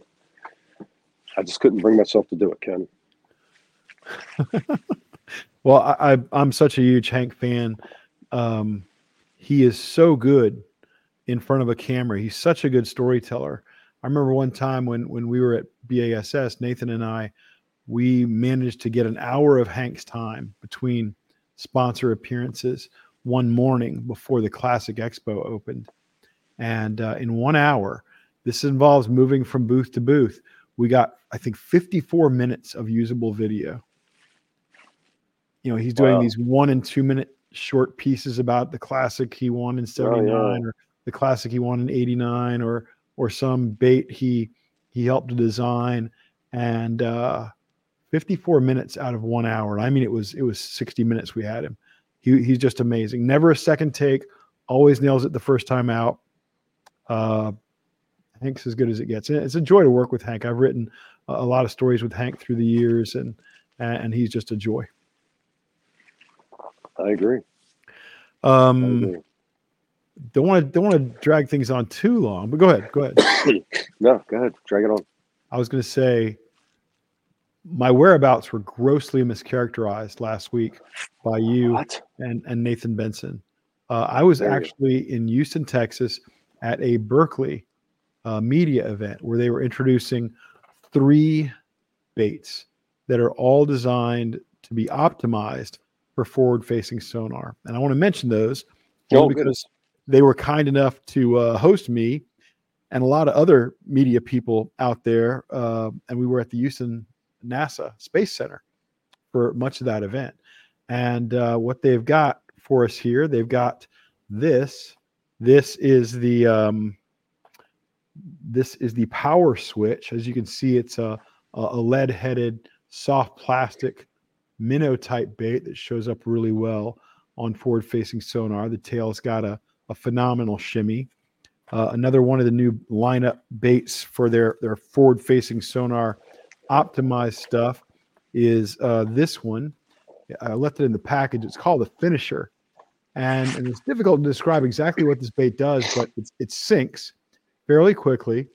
But uh, once it's once it's under the water and you twitch the rod tip, it's got an erratic side to side action. It'll sort of walk, and then when you kill the bait, it'll glide down. It has a very erratic presentation.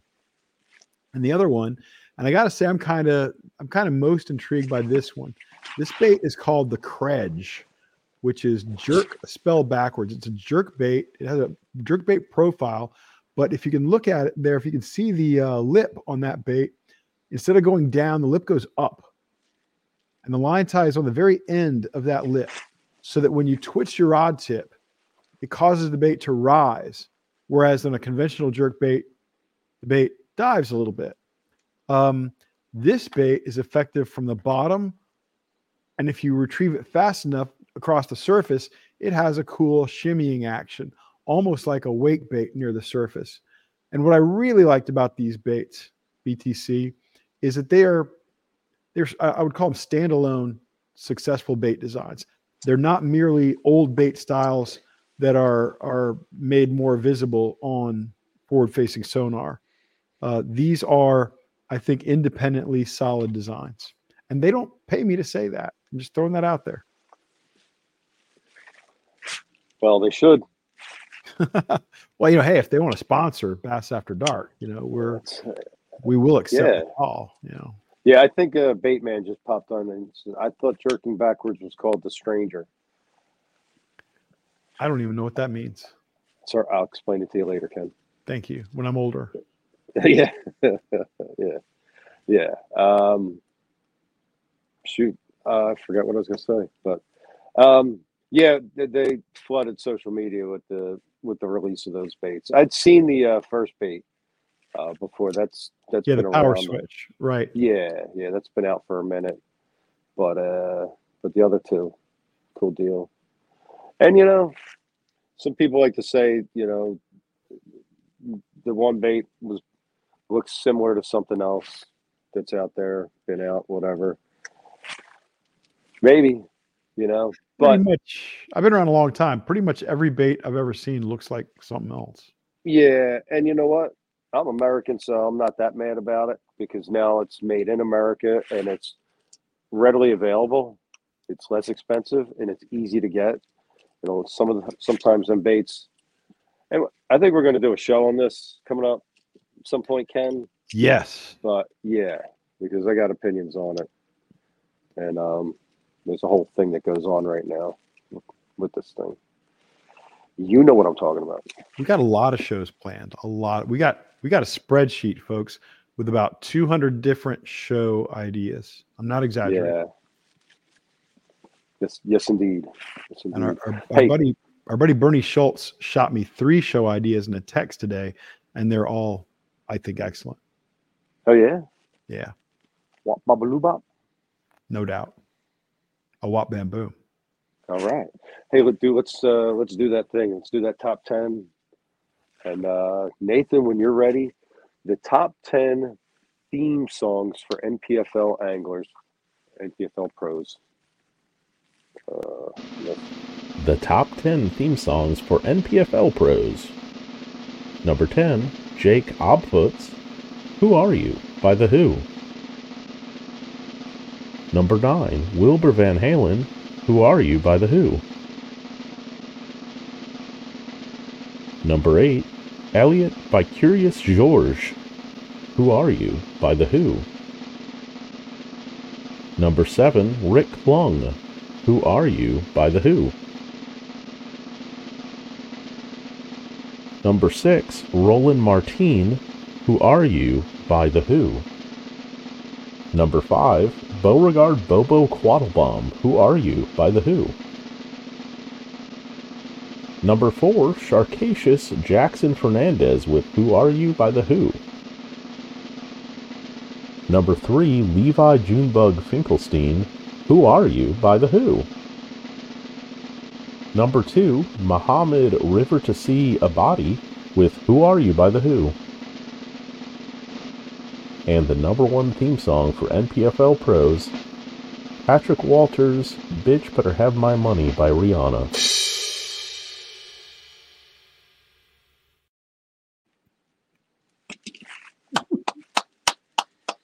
outstanding work. That's hilarious. Good work. Good work, Ken. I love that one. I really enjoyed that one. And, and we're we're almost done here, but um, couple of things, um, folks. If you enjoyed the show, please do the like, share, subscribe, tell your friends thing. That helps us with those mysterious algorithms. Um, Yes. helps helps us get great great great guests like Hank Parker, Rick Pierce, and Gene Gilliland. Um, Yeah, yeah, it helps keep us enthused, to be honest, because we put a lot of time and effort into this. And you know, I'm going to warn you guys. Ken Dukes is he's a numbers guy. He crunches a lot of numbers, um, and he looks at stats and analytics, and he can see who's watching and how long, and who's subscribed and who isn't, and he does all. kinds who's naughty and who's nice. that's right. So, be a lamb. Subscribe. Give it a like. Um, you know, you don't see this guy on our show. Uh, he's our engineer and partner. His name is Nathan Benson, and uh, he's the voice of our top 10. And he's also the man who pulls this show together, makes it happen. He's the guy who mutes some of our guests when there's a lot of feedback and background noise, and who makes sure that they do get heard when the time is right. That's right. And he did a heck of a job tonight. I know he was playing DJ back there, turning people's stuff on and off. And kind of, challenge yeah, yeah. because, in essence, he's got everybody on the show is remote from where Nathan is. Mhm. Nathan's about close to an hour from me and many hours from everybody else in the show. So it's hard to pull it together. Also, uh, a big thank you to Jacob Morrison, our intern, who helps us with the top 10, our social media efforts, and lots of other things.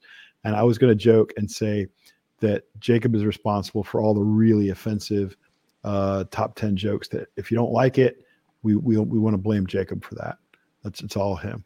So send your send your nasty uh, letters and uh, ticking boxes to Jacob. That's right. Um, yeah, yeah. No, it's it's not it's not Jacob. It's not even me. It's Ken Duke. Sometimes, sometimes it's me. Sometimes it's Nathan. I like to blame Nathan. yes, the, um, the guy that's not here. Yeah. Um, coming up very soon is one of my favorite parts of the show. But first, I want to offer special thanks to James Riley for the best logo in all of fishing, the Bass After Dark logo, and to our buddy Ron Stallings for the smoothest intro coming into the show. Uh, our next show is going to be Thursday, January 25th, BTC. Can you tell them what our topic is? who whom is going to win AOY. And uh, just so you know, we're going to cover all three leagues. That's right, three leagues. uh, Bass, MLF, NPFL, AOYs. We're going to have a panel of uh, experts that come in and fuss, cuss, and discuss and figure out whom is most likely to win in each league. Should be fun, man. That's it. And now it's time fun. for. Do we have a name for this last segment, or do we just call it the Uh, thing? Ken making me do stuff I don't want to do. You were such a good ho- you you were such a good Sorry. monologuist and everything. Mon- monogamist? Mon- I don't know what. Monogamist. Yeah, it's supposed for me to say stuff. I the deal is I've been um, very uh, instrumental in Ken's life uh, behind the scenes for a few years now, and um, he just wants me to share that with you guys as well. Uh, it's more of a personal thing with Ken and I, and help him get through some tough times and, and what have you. But um, but anyhow, uh, just an observation you know we started this this podcast two months ago and uh you know started a new new social media accounts uh, and it was it was weird right? Um i don't watch the news don't watch tv hardly at all at all no news. But i'm on some social media. And in starting the new page it was it was kind of striking that like it was clean it was clean. I, I got in there and I just following anglers, you know, following the people in the industry. That's that's what this, you know, Bass After Dark social media is about. And there was no news. There was no, you know, the world wasn't burning down. There was, uh, there was not, nothing to be afraid of. It was just, it was amazing. And so, I mean, it's what you make of it, you know, especially social media. Um, it really is what you make of it. And in the last uh, last week I've just been purging my own personal page of all the uh, and I had kept it clean for years, but my you know buddies send you links to stuff and you're like, oh man, what? You follow that and follow this, and all of a sudden you're just down the rabbit hole of all this doom porn, you know? And uh dude, enough's enough, man. Puppy dogs, kitty cats, bass fishing, couple girls jumping on trampolines, but not too many. I had to cut a lot of that out too. So that's it. That's all I got for you guys. You know, it's what you make it, man. Cut that stuff out. See you on the water. See you next week. How many times you say you've been here? 40 times. 40 times. For, wh- why, I mean, why, what, what brings you to hedonism that many times? The wild women, The the wild- wild women, the ripping and the tearing, the ripping and the tearing.